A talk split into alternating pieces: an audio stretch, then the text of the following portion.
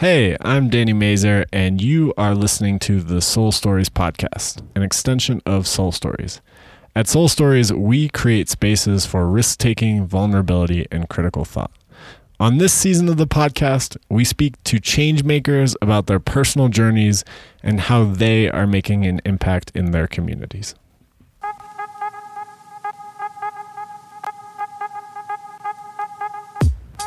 Shelsea is an artist, activist, and educator. She has a special ability to approach life with a sense of wonder and awe, and hopes to inspire that feeling in others through creating meaningful experiences. She was homeschooled, lived homeless for a short period of her teenage years, and has traveled the world. This conversation is very special to me. She has been one of my closest friends and inspirations in life. It's a fun one. I hope you enjoy.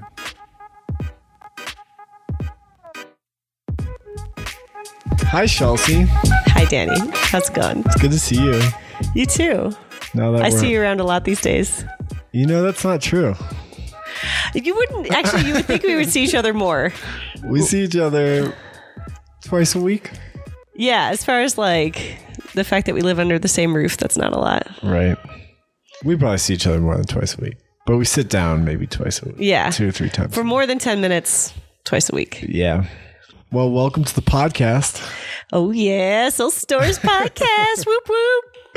Shelsea has recently received the title Creative Director of Soul Stories. Oh yes, thank you, thank you. So I humbly accept. she's uh she's up there. She's at the top of the mountain. That's right. I'm a boss lady, so watch out. Boss Watch out, world. All right, well, get ready for this podcast. so, my first question to you Mm. is what are you creating in the world? I my work is centered around the idea of combining art and education to create meaningful experiences for people. So I do that in a lot of different ways. My main gig is working at the Denver Museum of Nature and Science in the museum programs department. So I help to create shows and I perform shows, I teach classes. Uh, we do events for people of all ages and it's super dynamic and fun and always changing. And so that's kind of, uh, you could call that applied theater or you could call it experiential learning, depending on what's like lens you want to look at it through. I'm also on like four different improv teams. On Sunday, I have my first Playback Theater West show Ooh. and I work on soul stories a lot. Yeah, so those are my main things I'm creating in the world. I'm working on um, this like performance project that I have a dream to do based on a book right now. Okay. It's called uh, the book is called Women Who Run with the Wolves. It's by Clarissa Pinkola Estés, and it's a basically a collection of folk stories, and I want to bring them to life on stage using puppets and performance art. So I've always got a lot of stuff going on. I'm about to leave for Honduras next week. Wow. Yeah. So, tell That's why we don't see each other. Because you and I are both so busy. I'm glad we're having this conversation so can- I can figure that out. Can I tell uh, the world about what happened last night when we were, wa- or two nights ago, when we were watching the movie? Maybe. like in the middle of this really intense, beautiful movie. and Danny reaches over and pauses the movie and is like, I have a Soul Stories idea. Because you're like always thinking about Soul Stories. You love it so much. Well, we're here to talk about you right now. Uh, okay. We're going to deflect right back at you. All right. Uh, so, tell us about women who uh, run with wolves. That sounds like a super interesting project. Yeah. Well, so right now I'm just kind of in the beginning of it. So I'm just uh, like, And what's the book about? the book is a series of folk tales that are a lot of them come from like Latin American culture and a lot of them also come from Eastern Europe because the author is her family is from those two areas of the world. And so she has collected all of these stories and then also she has like a PhD in like psychology. I'm not exactly sure what like psychoanalysis. She does a lot of uh, dream work as well. So she tells the story and then she analyzes it and deciphers it and talks a lot about the cultural symbolism in the story. And so, what I hope to do is to recreate these stories in a very symbolic way. What's an example of a story? Yeah. So, I, you've told me one. Tell me. Uh, you told me one about a woman or a man going through the woods that gets nurtured by a woman in a log cabin or something. I know which one you're talking about. Yeah. Do you want to hear that one again, or do you want to hear one about a hear it. skeleton? A skeleton. Yeah. Okay. So there's this story. See if I can remember it. It's this man, he's a fisherman, and he goes out on this boat. He's fishing and he's fishing and he can't find any fish. His whole tribe is waiting for him back home, and he has this pressure on himself that he has to get some fish. So he ventures out into the part of the water that nobody dares go to. They don't go there because they say that that place is haunted. Now, nobody remembers what happened, but this woman, a long time ago, was punished by her father. She was killed and she was thrown overboard into the water, and she sunk all the way down to the bottom until the fishes ate apart all of her body. Jesus Christ. Yeah. And so she was left there. And so the fisherman is venturing out into this like forbidden area and he's fishing and he feels a tug on his rod and he's like, Oh boy, I caught a big one. And so he starts pulling it up and he's super excited, this big heavy thing. And it's like fighting with him. So he's like, Oh man, this is going to like feed my whole family for so long. And he's so excited. And he pulls it all the way up and pops right out of the water the skull of the woman. She's staring right at him and he becomes terrified. And he starts he throws the stick and it gets caught on his shoe. So now the fishing line is caught on his shoe. And he rows back to land as quickly as possible. And he runs and he runs and he runs and he runs because the string is caught on his shoe, it looks to him as though the skeleton is chasing him through the forest. So the skeleton's like head is like bobbing back and forth and like its bones are all rattling like a rattlesnake and he's running and he's running and he runs through the tundra and he finally tries to take cover in a cave. So he dives into this cave and she dives in right behind him. But she's left in the shadows, so he doesn't see that she made it in. She is in the skeleton. She is the skeleton woman, yes. And so he falls asleep, finally thinking that he's safe. And as he's sleeping, a little tear emerges from his eye.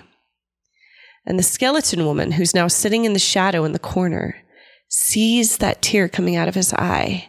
And she becomes overwhelmingly thirsty. And she has this like huge desire that she can pick herself up by the bones and she's like walking on the knuckles of her wrists and like clatters her way over there and she drinks the water from his tear.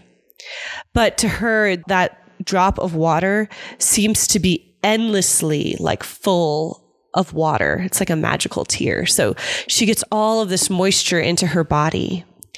And then she reaches in and touches his heart. And from the pulsation of the rhythm of the drumming of his heart, she can recreate that within herself and she builds herself a heart inside of her chest. And that heart starts to bleed out blood throughout her whole body, and it gives her this life and this energy. And she becomes a fully fleshed woman eventually. And she crawls inside in the blankets with him. And she prays and she prays and she prays for like breasts that will be so long and big that she can wrap them around her body for warmth. And she prays for hair that will be so long that her hair can be used as a tool for him when he's fishing. She prays for like strong wide hips so that she can carry him when he needs help. And then eventually she falls asleep beside him. And then when they wake up he's got this beautiful woman in his arms. So, in that story is really old symbolism that has been a part of our cultural narrative for like a very, very long time. For example, the symbol of the skeleton woman herself is the symbol of women's dark side and the part of us that's scary, but it's also the rawest, wildest, most authentic part of what it means to be a woman. And men are often shocked and afraid by that part of womanhood. And the author goes in to talk about how, in the beginning parts of a relationship, the honeymoon phase, everything seems really great. And that is the phase of when he's pulling on what's underneath the water and he doesn't know what he's going to see. And he's so excited. And that's like the beginning of a relationship. And then when the skeleton woman shows her face, it's like facing the true wild nature of a woman. She says in the story that subconsciously the man has attached that string to his foot to keep her close, even though he's so afraid that he's also running away from her at the same time. Mm. There's a lot more symbolism in there, but I, don't- you know. Yeah, I want to hear it. Okay, so then the teardrop is a symbol because when we sleep, our deepest vulnerability comes out. And also, with that vulnerability can come compassion. And so, a lot of people will, like, you know, cry a single tear when you're sleeping. And like water can like leak out of your eyes. Is that actually true? Yeah. Like, haven't you ever woken up and you had like some like salty crustiness from like a tear? I guess I never thought about it as from a tear, but I've had crustiness. Yeah. I mean, like, anyway, for the metaphor. All right, yeah. All right. Let's keep it going. I don't know the scientific data as far as like how many people you know cry in their sleep, but the One idea is that tear. like like that was the moment where he softened and where he was willing to be vulnerable and also willing to be compassionate towards her. And so she goes to that tear and just from that like little bit of like love and compassion for her wild nature, she can get like so much nutrients. What about when she's praying for those things? Those are kind of crazy things. They were Yeah. those were a little shocking to me. I wasn't expecting that. Right. Like she wasn't praying for like perky tits, you know, that you could look at in a in a sexy magazine or something like that. She was praying for life and for nourishment, for big breasts that will keep her warm, and for hips that have utility, and for long hair that can be used as a tool. Because in, know? the, in the way you framed it, I heard hips and breasts and hair for for his benefit, and I was curious about that too. I think that it's for them to live their lives together Mm, and like bring their lives together. okay, Yeah. so more in the sense of like creating like a strong union. Yeah. Okay, I think her tits specifically were just to keep her warm, as I can recall in the story. yeah, the image of long tits wrapping around. Yeah, like a scarf. of tits. yeah. See what a fun thing I could do with like puppets. I'm not going to do that actually, but like Yeah, you could. there's just, so like- much beautiful symbolism in this book. Yeah, you could. Uh, I don't know if this is, should go on air, but we could talk about motorboating.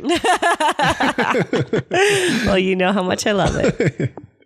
you know, um, That'll be the new title. We're not going to call it Women Who Run with the Wolves. We're just going to call it Motorboats. motorboats with Shelsea. Oh my god! This is this whole podcast is going to be like a series of our inside jokes. Okay, well, we got to explain our inside jokes. Uh, well, the explanation of that is I love motorboats and want them all the time. Yeah, all right, That's basically it. Cool. So, talking about women who run with wolves and what you're creating, is that what you're most excited about? Are there is there anything else you want to tell us about? I'm so excited about a lot of things. Um, I know for for the listeners, Shelsea is somebody who comes home at ten o'clock at hundred miles per hour, goes to sleep at one, wakes up at eight at hundred miles per hour, and it doesn't stop. um, yeah, until like Sunday when I like sleep until 11. you hibernate for one day. a week. yeah. Gosh, well, I mean, so this week is really exciting because on Sunday I have my first Playback Theater West show. So I just joined this team. They're called Playback Theater West and they have been playing for 30 years in Denver. And they do a really in Boulder. and in Boulder, yes. Mm-hmm. They do a really special form of improv theater. So I do improv theater, and you might think of that as whose line it is, is it anyway? Because that's what most people have seen. But there's actually a lot of different ways and forms in performing improv. Playback theater actually isn't exclusively comedic.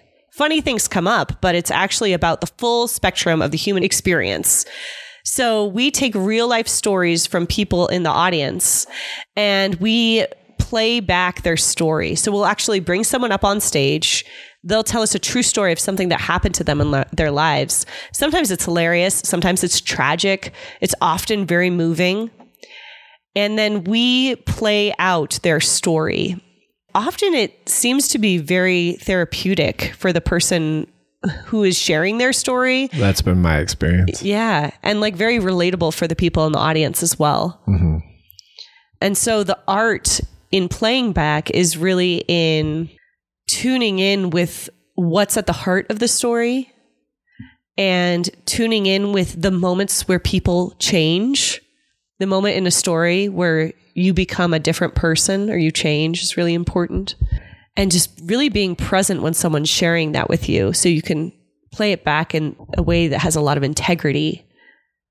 So I'm super excited for my first show. It's going to be on Sunday. Wow. Yeah. Yeah. I guess what I'm really curious about with that, you talk about working on soul stories, you talk about women who run with wolves, you talk about, uh, you know, Playback Theater West and being at the Science and Nature Museum and these like really meaningful, you're creating really meaningful experiences for people to engage in. That's the idea. Yes. I think it, I think it often works out that way. Yes. Yeah, totally. Where does that come from? That's a great question. Um, Take us back. Can we do the Wayne's World? Diddly doo, diddly doo, diddly doo. so I was, um, I was actually homeschooled, which I think explains a lot because I'm kind of a weird person. so at the heart of my learning as a child was a sense of awe and wonder and like isn't learning an amazing privilege that we all have. And so the way that I was taught, it wasn't so I don't know. I remember being struck when I first went to public school because kids were like, "Oh, why do we have to do this?" And I never thought of learning in that way. And so I think I just got really lucky that I had a really great educational experience and I always loved learning. And also for me, the best way to learn is to come to my own conclusions through experience. And I think that's where things really solidify for me. And so, whether I'm learning science or I'm learning about a new culture or I'm learning about myself and reflecting on my life, it really starts to matter when I am active in the process of discovery. Yeah. And so, I think that's what I try to recreate for other people is to create a space where they have the opportunity to go through that process of discovery. And that's, I think, when they really get to take that like nugget of wisdom with them as something that they earned and they can have responsibility for. Rather than being like a passive receptacle. Right.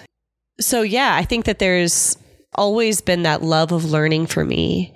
And, you know, I worked, I've worked in a lot of different countries. Uh, I worked for Up With People for many years. I worked for US Brazil Connect, various nonprofits, where I got to do educational work abroad. So I've worked in 28 different countries now. And through that, I just, I've never grown tired of creating meaningful experiences for people. Mm. I've never, I feel like it's something that I love so much that I'll never want to stop.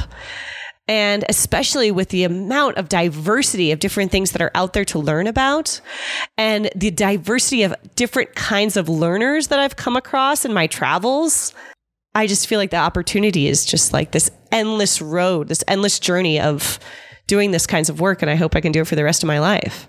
That's really powerful. Do you do you have a moment when you were a kid or early on that you can remember one of those experiences put on you? I remember when I was a kid and I got to go on a camping trip because Comet Hale Bopp was going to be passing through. I think this was in like 1994. Comet Hale Bopp? Yeah, you never heard about Comet Hale Bopp? It's like a really big deal in astronomy. no, it's really called Hale Bopp. Yeah, Hale and Bopp, they were two different scientists that discovered this comet.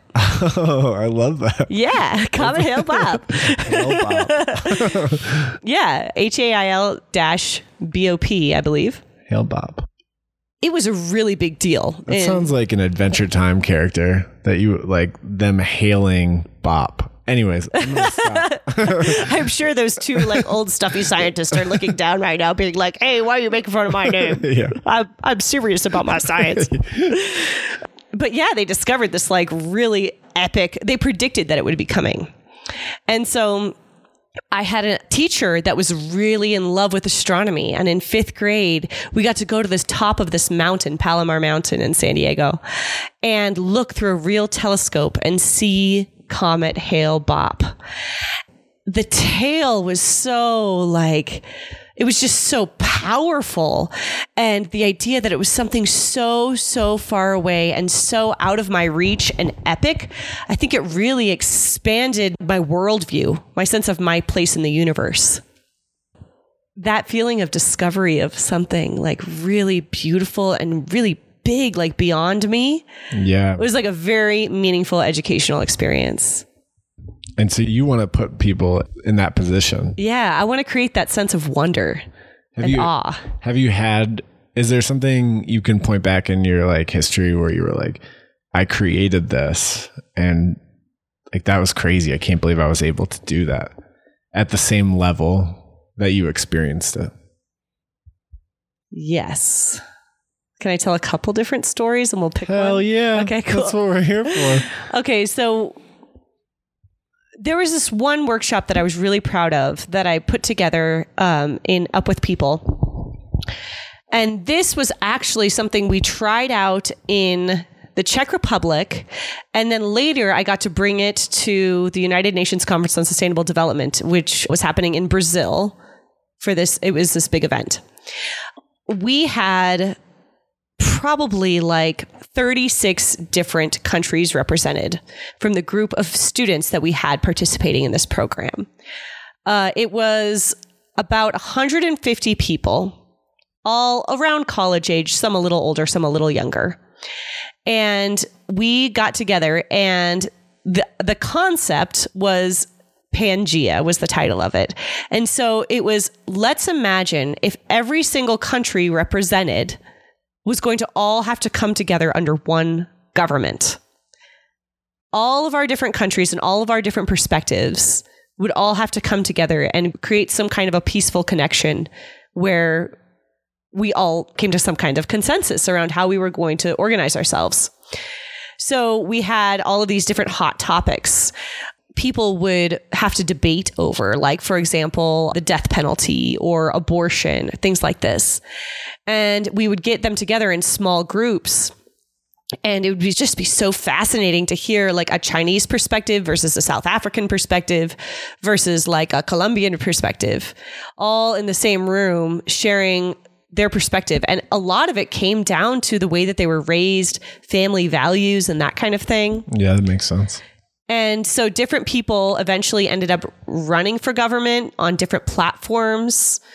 Um, and they would have to kind of learn how to kind of reach across borders and say, like, if I want to get the Mexican vote or if I want to get the Canadian vote, you know, I have to think about like what is of value to other people and why is that valuable?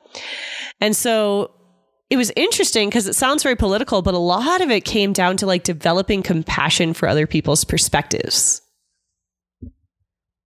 It was really cool.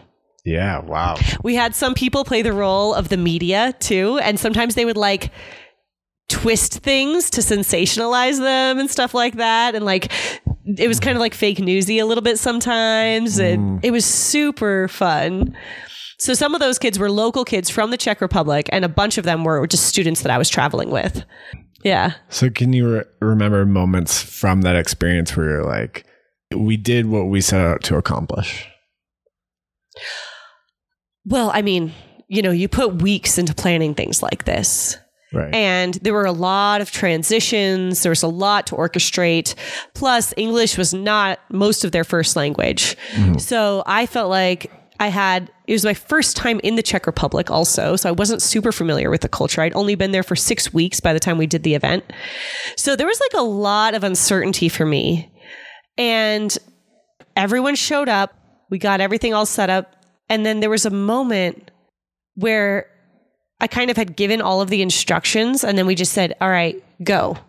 And everything just started running and working. And it was like the whole event was like a well oiled machine. Uh, I don't know how many people can appreciate that feeling. Yeah. But when event and an event can go without like pulling the strings, right. It is it is one of the best feelings. Yeah. Yeah. And I was nervous because it was kind of like complex, but everyone seemed to understand their roles and everyone was super bought in. It was so nice. It was fun. What do you think goes into creating something at that high of a level, an experience that people can effortlessly engage in at a high level that challenges their perspective and helps them grow? How do you do that as a creator?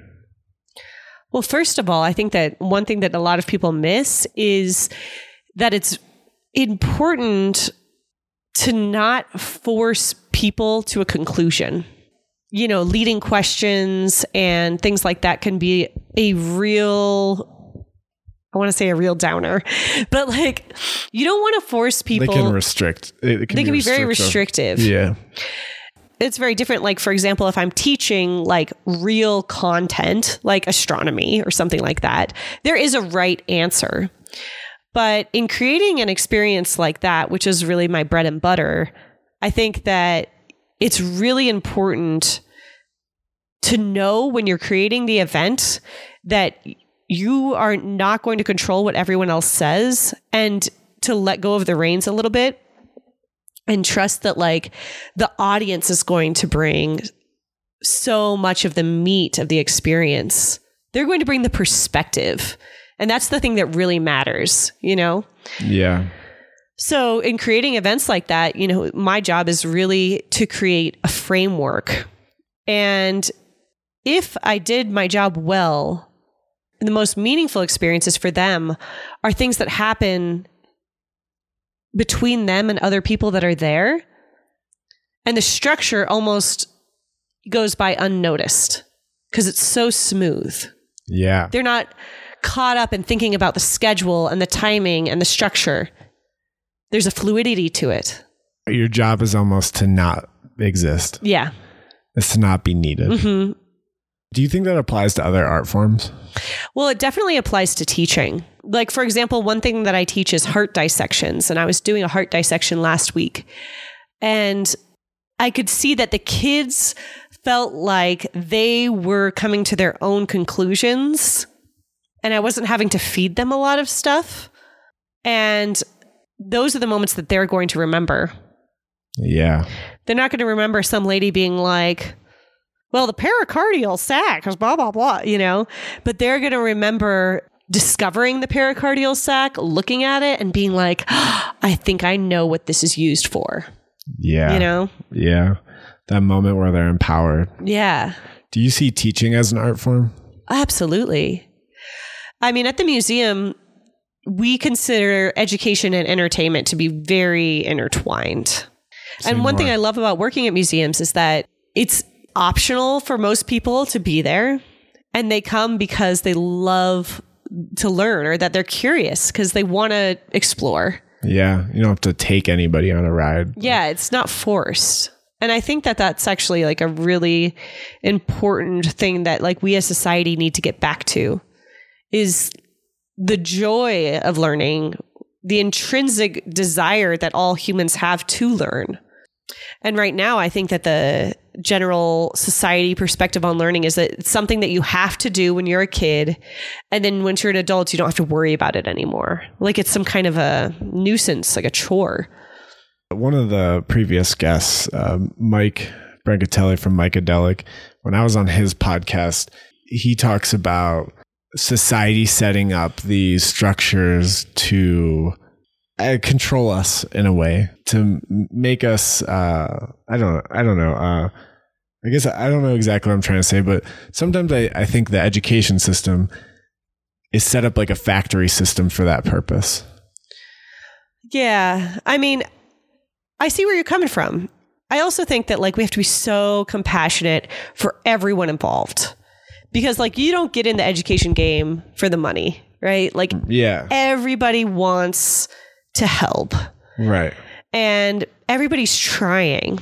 And it's such a huge system mm-hmm. that you have to make huge generalizations about people's learning process sometimes. And it's just like, man, it's tough. When you're a public school system, you're set. Yeah. You're set up to literally accommodate every single person in the country. Right. I have so much humble appreciation for people who work in that field. And, you know, I get to do the fun stuff, you know. I get to do like the exciting field trip experience or like the campins where kids sleep over at night. Mm-hmm. I get to take people on trips to foreign countries and, you know, so I'm I'm really spoiled at that and like I really appreciate the people who are in the classroom every day. Totally. Yeah. And I, the comment I was making was not against people choosing to do education. I often find that teachers are oppressed by the education system. Yeah. But like even I think the creators of the education system are also trying.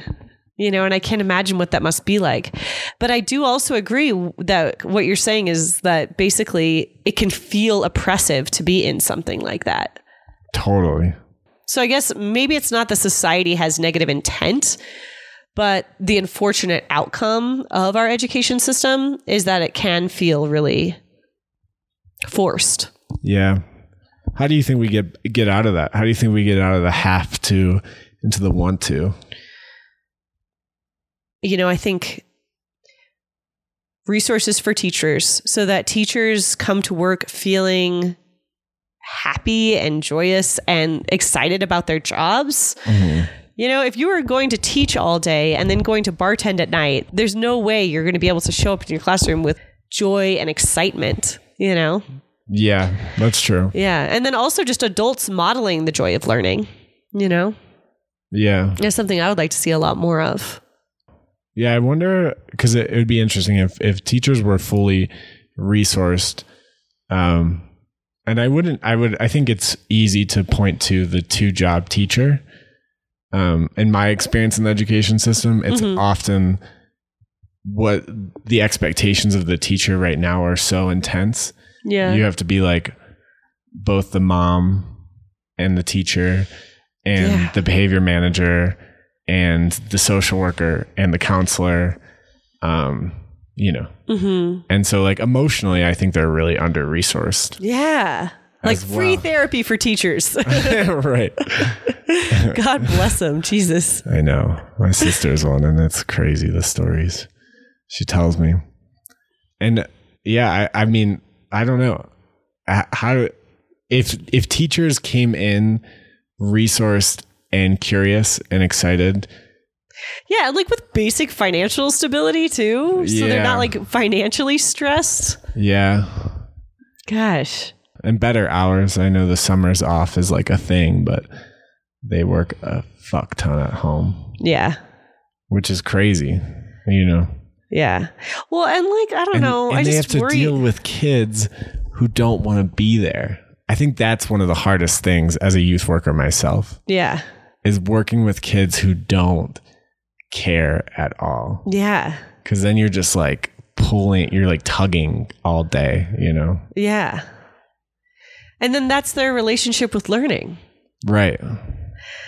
And you know, I think it also if you take a step back, grown-ups in general, I often feel feel for them, you know? And I know like life is work, but I also think that in the United States, we take that a little too far, yeah, we do. you know? Yeah. And I encounter a lot of adults that are really timid and afraid to express themselves in ways that I think like maybe they could have a more creative outlet. It would be- be better for their mental health. Yeah. For example, this joke that I often make when I'm on the surface of Mars doing this presentation at the museum, I often will say, anyone can ask any question they want. Now, grown-ups, I know grown-ups are sometimes really shy, but you can ask questions too. And it's like a joke, but I'm kind of serious because grown-ups are so shy and so afraid to be wrong. Yeah, because Yeah. they they lose that status as an adult if they're like seen as wrong or something. Yeah. And the idea of going to the museum with your child and then having something scientific come up and then not knowing the answer in front of your own child can be really mm. an intimidating thing for adults. So it's like another thing that we kind of try to be mindful of. yeah. That like parents are always trying to make a good impression in front of their kids because they feel like they're supposed to know everything. It's really interesting to have you to hear you have such like a nurturing nurturing disposition towards adults, you know. Yeah, I mean it's a lonely, hard world out there, and I think a lot of people here are overworked. Like every time I leave the country, I feel this like my whole nervous system just goes like ah.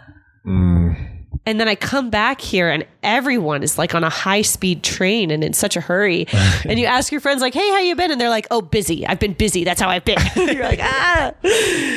You're like, "Oh, sorry for asking." Yeah, and like it's obviously myself included. Like we just I don't know, Americans have like an obsession with accomplishment.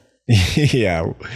I was listening to like a comedian talk about Americans and they're like like Americans just have such a like a little man syndrome, you know? Yeah, like Napoleon syndrome. Yeah, That's so true. we all have this like desire to be successful and prove that we're successful and show that we're successful and Yeah. yeah, compete with each other. Yeah, I know it's and that's why like I think we all have to have a little bit of a, a nurturing attitude towards each other, you know? Yeah, I wish I had more sometimes. I mean, I think that you're great. Like look at all the work that you do in Soul Stories for everybody. Yeah. Sometimes I have- Ohio comes out, a- I- especially when you're driving. I do a lot of nurturing work, but I feel like sometimes I'm just sitting on the couch with you, I'm just like, that fucking Fucking motherfucker, fuck- yeah, think they can tie that. fucking basketball player. Blah, blah, blah.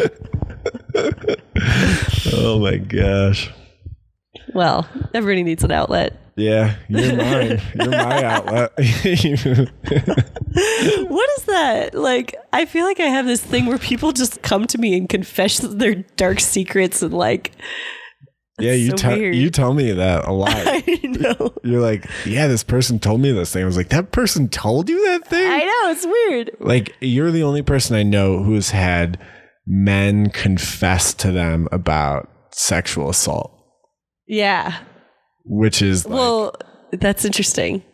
I've heard of that when like it, we're hosting an event called Unpacked uh, Creative Dialogue and Consent, and I'm really excited for that event. We can talk about be- that too. Yeah, Shelsea's gonna be a storyteller there, and it, there's like a there will be some guys involved, and we've had some things come up a little bit, but like you've told me about multiple people that have just like said that thing to you, which that just proves how safe of a space you create, because that is the ultimate thing to be judged on. Like that's the quickest thing, you know. Yeah. Yeah. I don't know, dude. Who does? well, and like you're like my person that I can like go to and be like, you know, I can tell you all the secrets. like divert the energy. Yeah. You don't have to. If anybody's listening, she doesn't tell me the names though. That's true. Yeah, she still keeps it confidential. I mean, you know, and you know, like it's such an honor for to hear someone's story. Yeah, it really is. It's one of the best feelings. Yeah.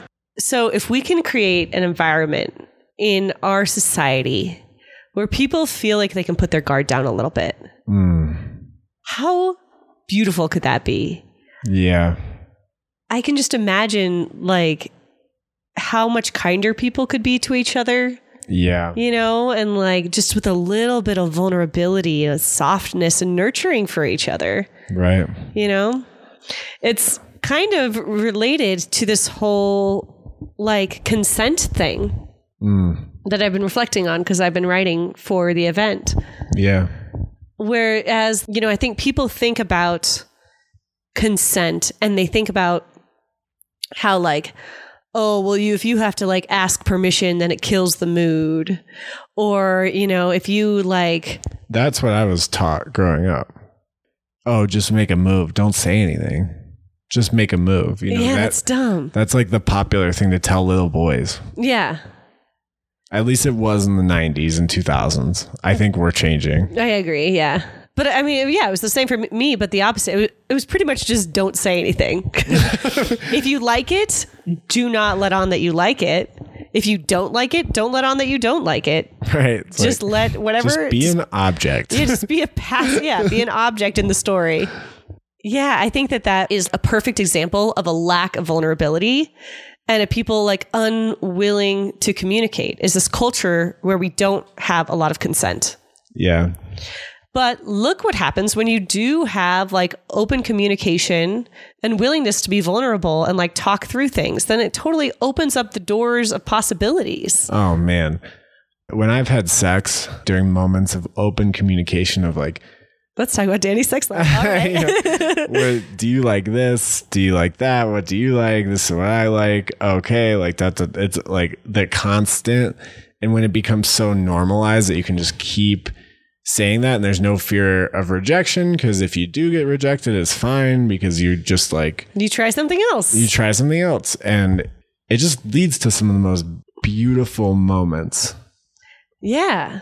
And I don't think you can get to those feelings without that communication, Yeah, I totally agree. unless you get lucky as hell. Yeah, that would be like wild luck. Right, where you just match perfectly. and- Right. But I don't think that's even possible. And it probably fades too. Yeah. Because like that and yeah, and that's the beauty of consent too, is you can like change what you like over time, you know. Yeah. I have this consent story that I tell about the museum a lot, which is we have this one scene where in one of our stories, there's a baby dinosaur and it's a puppet that I control.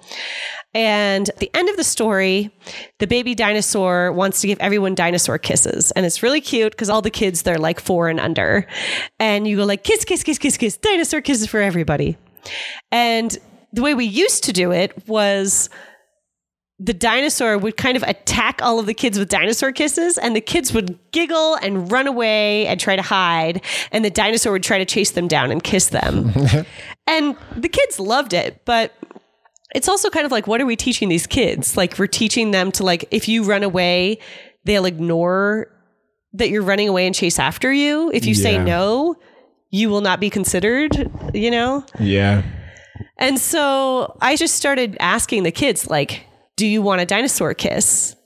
And if they say no, then I say, okay, I respect that in my little dinosaur voice. And all the parents laugh because it's just like this recognition of consent culture. And it's allowing the kids to have the opportunity to practice saying yes when they want something, mm. you know, and not have that like weird sense of mixed messages that our culture had for so long. Yeah, because I often think it's it's popularized to be able to read people. It's like you just mm-hmm. have to know what they want, or like based on their body language, are they feeling this or are they feeling that? You know, well, why aren't you paying attention? Versus like popularizing just saying, "This is how I feel. This is what I want."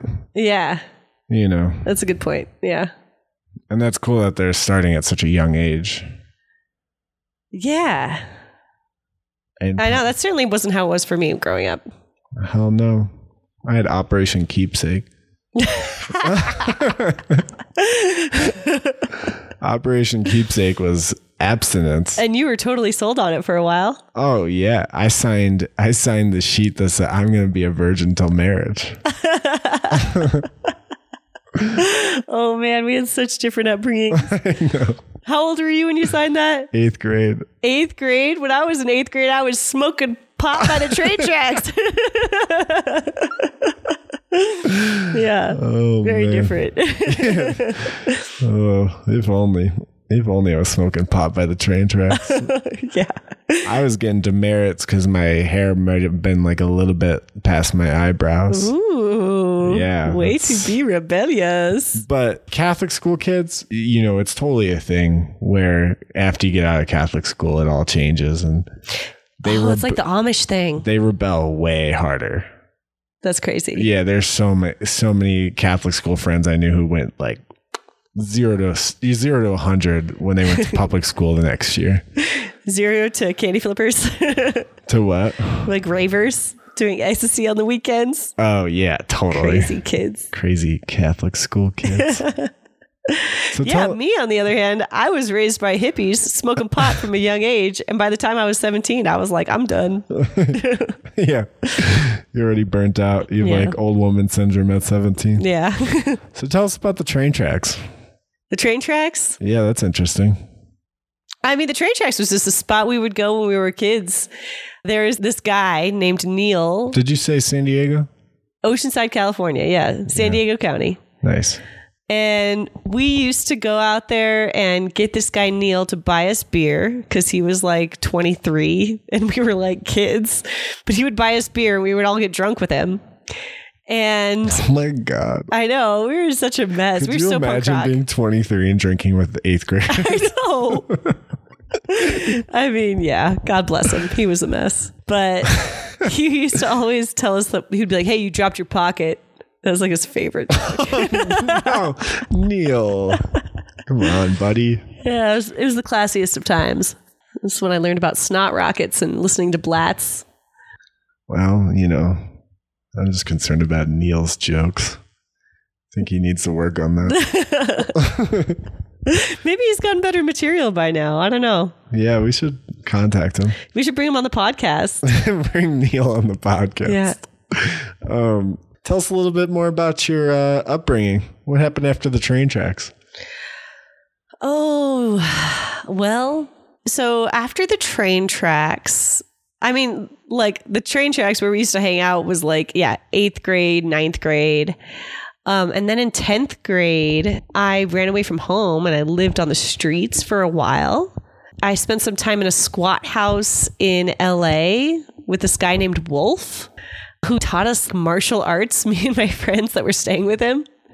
Every time I hear this story, there's a new detail. I don't think I've ever heard about Wolf and the martial arts. Yeah, he was cool. Um, he was totally sober and like super straight edge, hardcore. Drank a lot of coffee though, and really loved martial arts and discipline stuff like that. And he took us in and let us stay at a squat house, and we'd like stay up late talking by candlelight. You can't be too loud when you're in a squat, Yeah. but we would read comic books or whatever we had to read and talk and play cards and stuff like that. Oh, that's cool.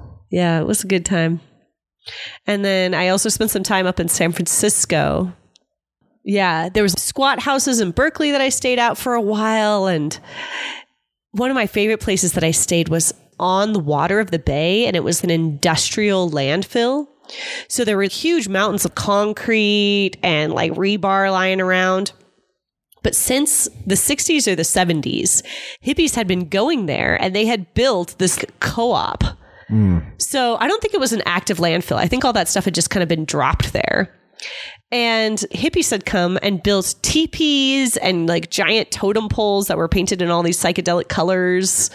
Total cultural appropriation. Right. Uh, but they also built like a two story castle that they painted in cartoon purple.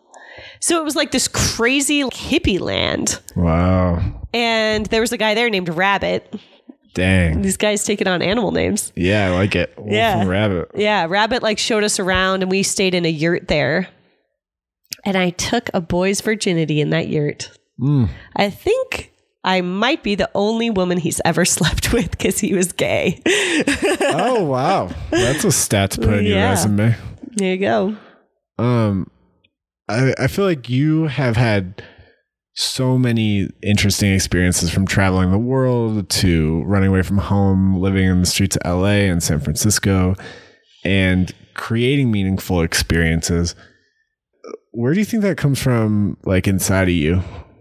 Like, where does my sense of adventure come from? Yeah, like what's the search? What's the thing that you're always like looking for? I think that part of it is I have this weird obliviousness that sometimes gets me into trouble, but also sometimes brings me good luck. Okay. It's an obliviousness to my own inability to do things. Wow. so sometimes I have so like many people would kill for that. yeah, like sometimes I have way too much blind faith in myself. yeah. Like I'm going next week to Honduras. I've decided that I'm going to fly to Guatemala City Yeah. because I've never been to Guatemala and I want to check it out.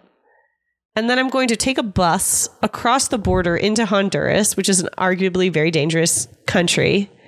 And then I'm going to be picked up and I'm going to be taken out into this tribal land area where there's no police officers available and there's no access to like medical care, like if you break your leg or something like that. And I'm gonna like go out there and help these women learn how to sew menstrual pads so that their girls can go to school. Because a lot of the girls don't go to school once they get their periods because they don't have menstrual pads so they can't walk like the two hours to get to school. And so maybe that's a little stupid. Maybe it's a little too risky you know but i'm still alive so far. Oh, yeah. you know and the same obliviousness is also like i am oblivious sometimes to how weird i am. Like hmm. sometimes i'll say something that feels really normal and someone will be like wow Shelsea like you're an odd one. And i'm like oh is that not normal thing to say? And so i think that's also like helped me a lot in my life because i probably wouldn't i probably would have stifled a lot of things in myself if I had realized that other people thought that I was weird for doing them. But because I didn't, because probably because I was homeschooled and I wasn't like indoctrinated into this being normalness from a very young age. But your sisters were.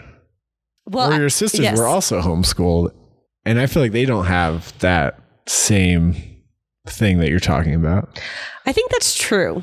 They took different paths. My older sister's thing with being homeschooled, I think, was that she was also the oldest of four and born to a teenage mother.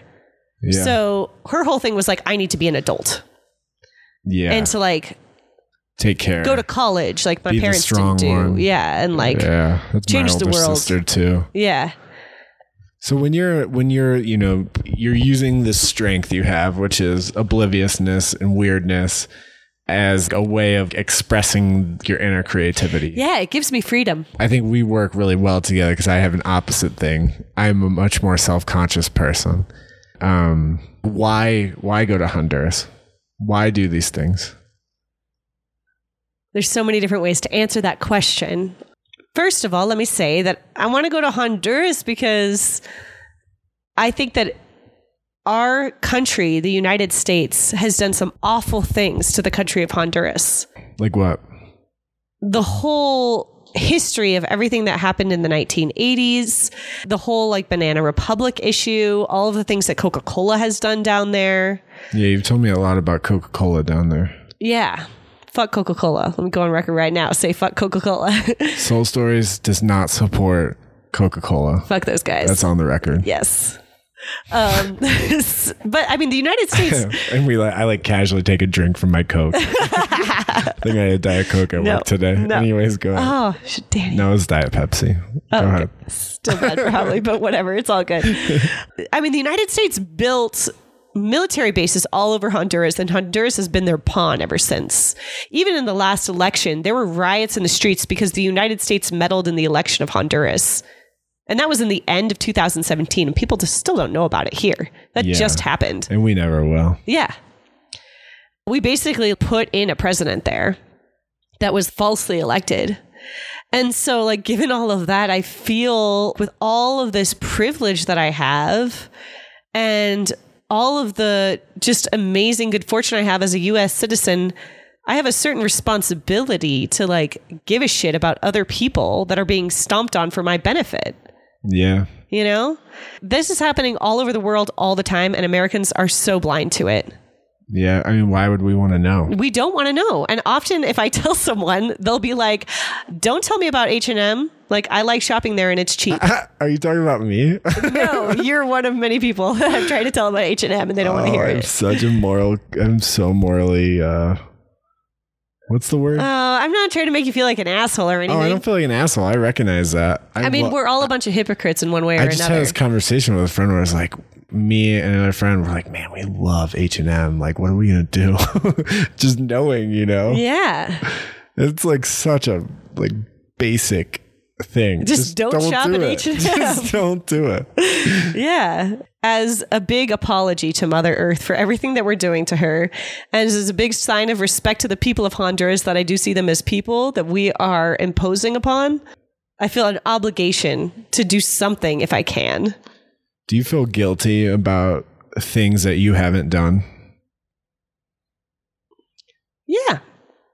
I guess I don't sit around and think about how guilty I feel. I mean, honestly, like I'm also pretty selfish in a lot of ways. Yeah, yeah, yeah, totally. And let me also say, in like the whole Honduras thing, that someone recently asked me something about altruism. And my friend was asking me about how, well, if you do something that's a good thing, but you do it for your personal benefit, does that make it less of a good thing? And I actually had the good fortune of working for US Brazil Connect for many years, which was an amazing nonprofit that you also worked with. And we took groups of people down to Brazil Shout out to Mary Gershwin and Brie Erger. Woo woo. And in US Brazil Connect and in our training there, my biggest takeaways was this idea of mutual benefit. I was just, yeah, I was just about to say this. Yeah. Yeah. And like this idea of, okay, so if I go down to Honduras and I'm like, I'm not getting anything out of this, I am just here to help these poor, poor people. Yeah, fuck that. Right. I have a lot to learn from the people down there and I have a huge amount of benefit that I can gain from the experience of being in this country. Yeah. So it is for my personal benefit. And I don't think anyone should apologize for that. I think that there's plenty of things you can do that are personal benefit and benefit to other people. I think that altruism thing is like a. I wonder. And I wonder if this. And there's probably a lot of roots to this, but I wonder if it comes from this Christian ideal, this like Jesus on the cross ideal, like I died for your sins, kind of thing. Yeah, this Right. whole savior mentality. Yeah, like a, well, like a self-sacrificial thing. hmm Like it's only helping if you're sacrificing yourself in some way, or you know, I don't know, Yeah. but I don't know where it comes from. And I, am sure it's different for different people, but I agree with you because I work with kids who have been through trauma. I do not approach them like they're kids who have been through trauma. I like say very blunt and weird things to them as if I was talking to a child. You know, like I'm goofy with them, I'm direct with them, I'm like condescending and like also uplifting. Like I treat them like a human being, right? Yeah. Like I'm not I'm not just like I'm going like I'm here, you know. There's so much less pressure on a kid when you treat them that way.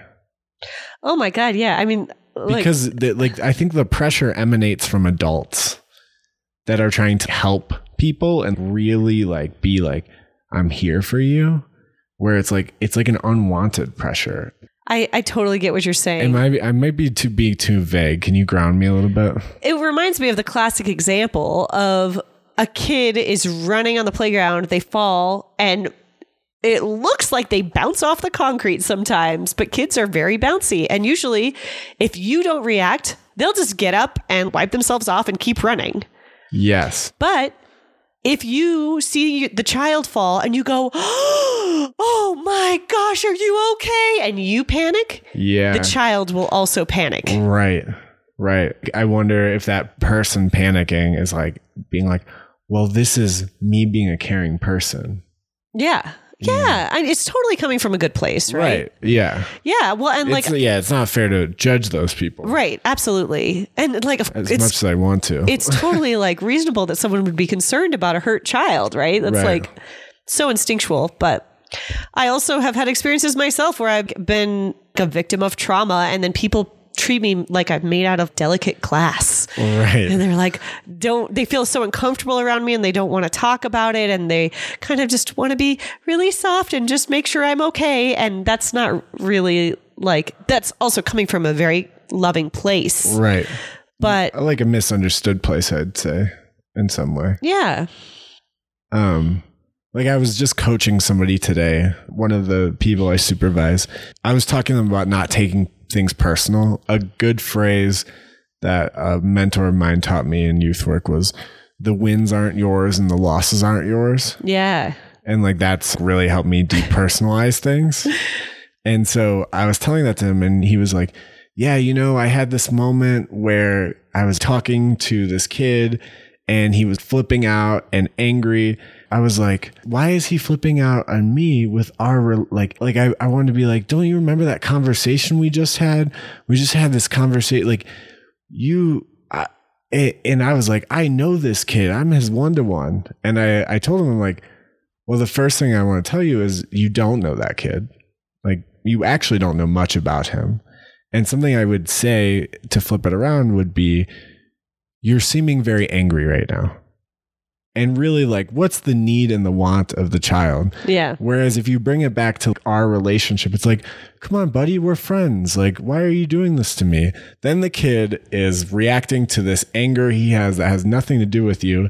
And now he feels guilty for doing it to you. So he has like double negative emotion happening. That kid's responsibility is not to make you feel better. Yeah. That kid's responsibility is to figure out how to take care of himself. Right. And that's the thing that we do all the time, I think. Yeah. This whole thing where if I have a negative interaction with another human being of any kind, I will assume that negative reaction was something about me. Yeah. and it could just not be too. about me at all. Yeah. It's really easy to get there. Yeah, it's really easy to make assumptions. Yeah. It's like this thing I feel like I've been practicing for most of my adult life is trying not to make assumptions. And I still have to be conscious of it every day and try not to make assumptions. I've been called out a few times in the past like couple of months. Danny, you assuming that about me has just made me feel this way. And it's just like, oh, I didn't think I was assuming anything. I thought I was just being me, you know? Wow, you must have some really good communicators in your life. you assuming that about me made me feel this way. That was like a perfect layout of like a good way to communicate feedback. I'm sure it didn't go like that. I'm sure. Oh, man. Dude, the other day I was working with a group of fifth grade fifth graders and there was a mom there who knew a lot of the content and we were learning about the human body and I was like, "Oh, are you a nurse?" And as soon as I said that, I held my breath because I was like, why did I assume that she's not a doctor? Yeah. yeah. Because I'm an asshole that's super sexist and I make assumptions all the time. That's why. Was she a nurse? Yes, thank God. She was like, Oh. I'm a oh. nurse. And I was like, oh, good. She's like, yeah, how'd you know? Yeah, let's also remember nurses get hella paid. Nurses. oh, yeah, okay. yeah, nurses are a great, great career. You can Sweet. get it. You can get up to like six six figures as a nurse. How do you know this? Are you considering changing? I careers? researched it for a while because social workers and nurses can do the same work, except nurses are way more educated in science, Uh-huh. and so they get they are able to do medication, Uh-huh. Yeah. they are much more needed in that way. And so, like, in working for hospitals, there's a lot of money in hospitals, but you can be private practice, you can work for the hospital, and you can even be a psych nurse who gives out prescriptions, and they can make hella money. Dude. I know. I've always wanted to marry a nurse. They're like tough as nails and soft as ghee at the same time. Yeah, the good ones. Yeah. So resilient. So yeah, where uh, what thread have we uh, what have we woven so far? Where are we going next? Um, I feel like I've told some stories about my life. I you know what we haven't talked about the future though. Like hopes and dreams. You want to talk about hopes and dreams? yeah. I also want to do a rapid fire Q&A. Cuz I think they're cool. All right, you want to do a rapid fire Q? Yeah, do you think you you got the questions in you? yeah, I can do it. Cuz if not, I could rapid fire question you. No, All right, go. I get to choose my podcast. All right, fine. um, all right, what's your favorite band right now? Um, I was listening to Kiltro yesterday, local band, super good. Wow, Kiltro's great. Whoop whoop. All right, what's your favorite movie from the last five years? My favorite movie that I've seen in the last five years is I Heart Huckabees, but I think it came out before that. Oh, that's such a cheap, such a cheap way of getting I Heart. Huckabees in there. That's Shelsea's favorite movie. I love that movie. um, also, Best in Show. how many siblings do you have? I have three siblings. Sisters, brothers? Rose is the oldest sister. She's the hotshot woman who moved to DC and tried to change the world through policy. Louis is the next one up. He is my older brother and he lives in Northern California. And his whole deal was I'm going to start a cab company and raise a family. And why should I hurry myself all the time? Like, I'm going to chill out and live my life. And I think he's super happy, which is really cool. And then my little sister is Alicia, and she's a total yoga babe, also brilliant entrepreneurial genius, who's also my personal hero. Wow. Great statements. Um, what's your favorite food? Uh, macaroni and cheese, Uh, or anything with potatoes. what's your favorite country you've traveled to?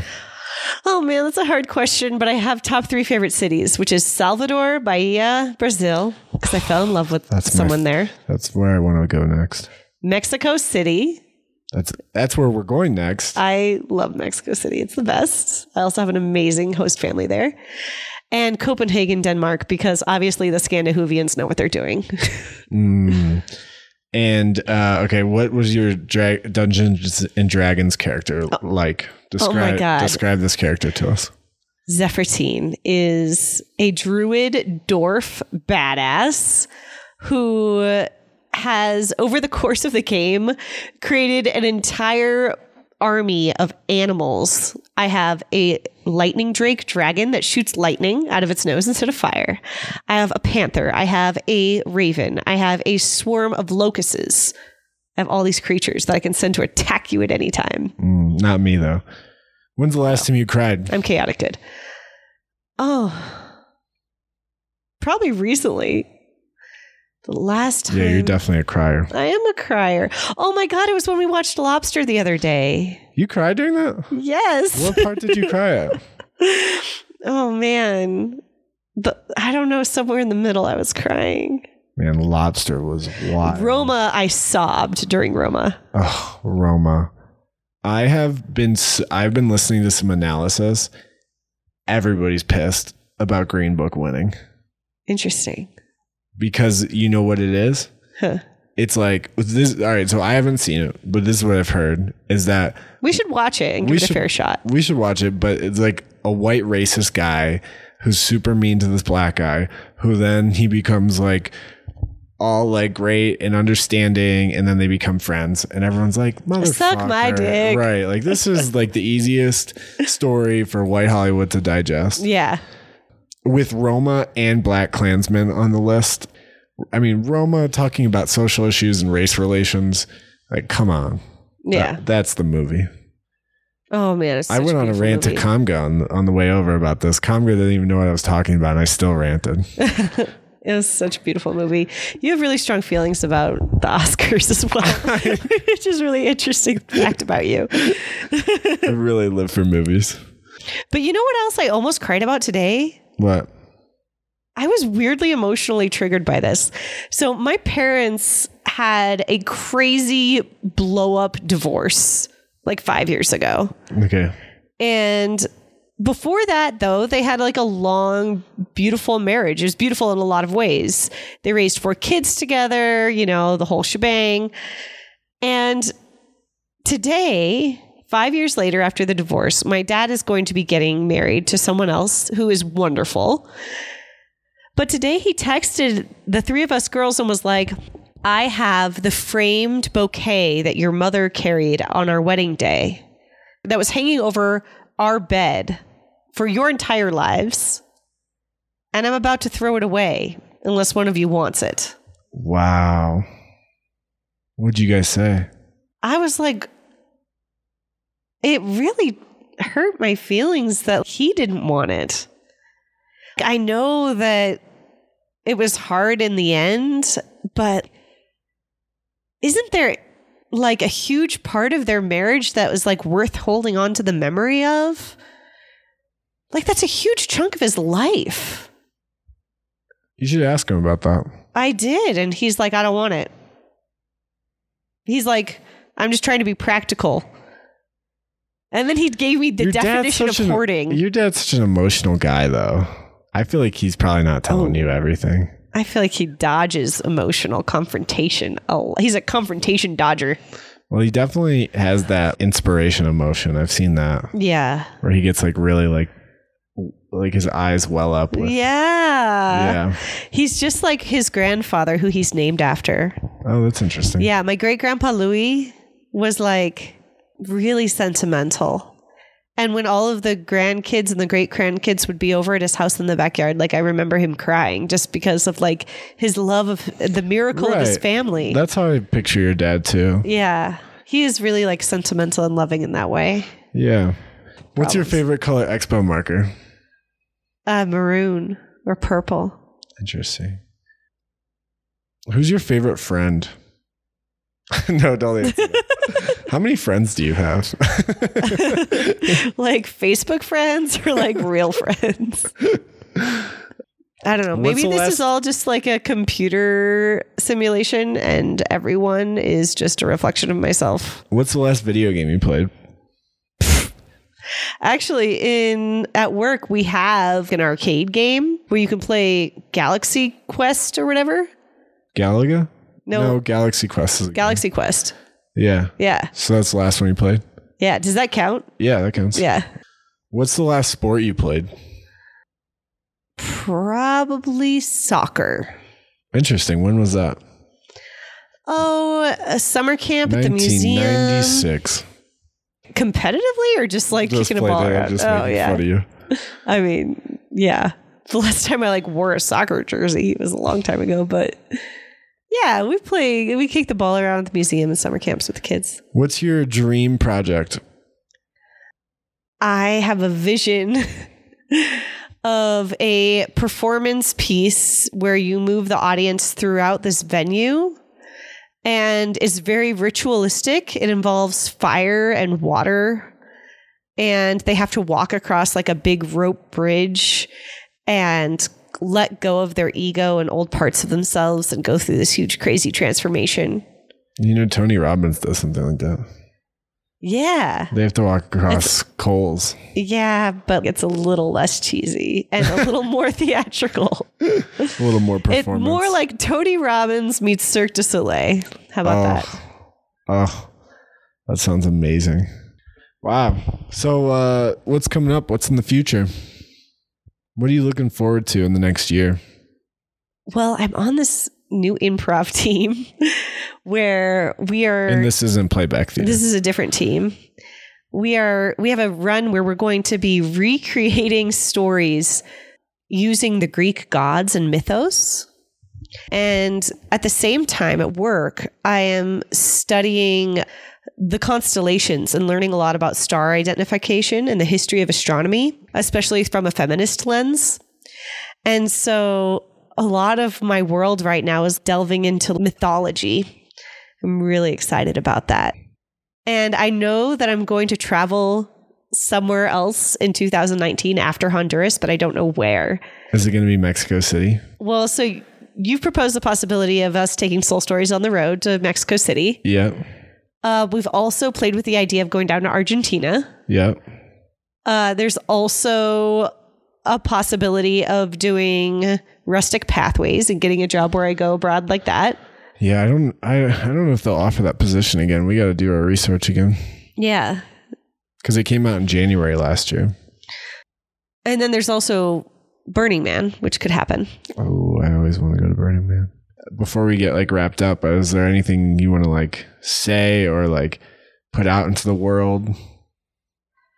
I used to think of myself as someone who had to do something big and important in order to fulfill my destiny. And I think as I'm getting older, I'm more think of myself as someone who just has to continue to walk this path and to accept wherever it takes me. And I think that that like shedding of my ego has really helped me to appreciate other people too because you know in our history books We have famous people that have stories that are very impressive. But that also happened because they didn't have things that got in the way in their life, Yeah. you know? And they were at the right place at the right time and they had the right support. A lot of female astronomers didn't get credit. There was a man that they were adjacent to, like, for example, perhaps their brother, or like Hubble of the Hubble Space Telescope had Henrietta Leavitt, who did a lot of the groundwork and actually suggested that he go and look at this thing that she wasn't allowed to go and look at. And then he made the discovery. Wow. I just feel like I'm less and less concerned with doing something that people will be like, wow, I'm so impressed by her. Yeah. And I'm more concerned with the, like the work itself and just walking this road of my life path. Mm. And that's given me a real sense of peace. So, how does that connect to what you were saying about like these women not receiving credit? I mean, I think that for these, for like, I think it makes the idea of fame more arbitrary. Uh, You know, yeah. it's not like the person who is famous is the person who was necessarily best. Yeah.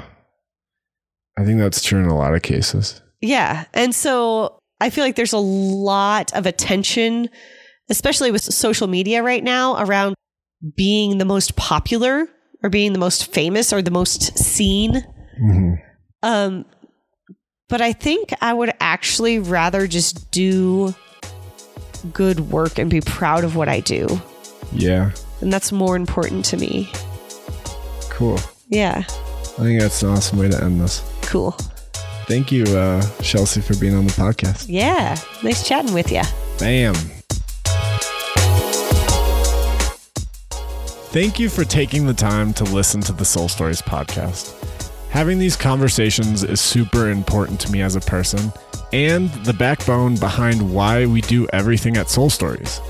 I would be extremely grateful if you were to leave a review at iTunes and share this episode with someone you care about.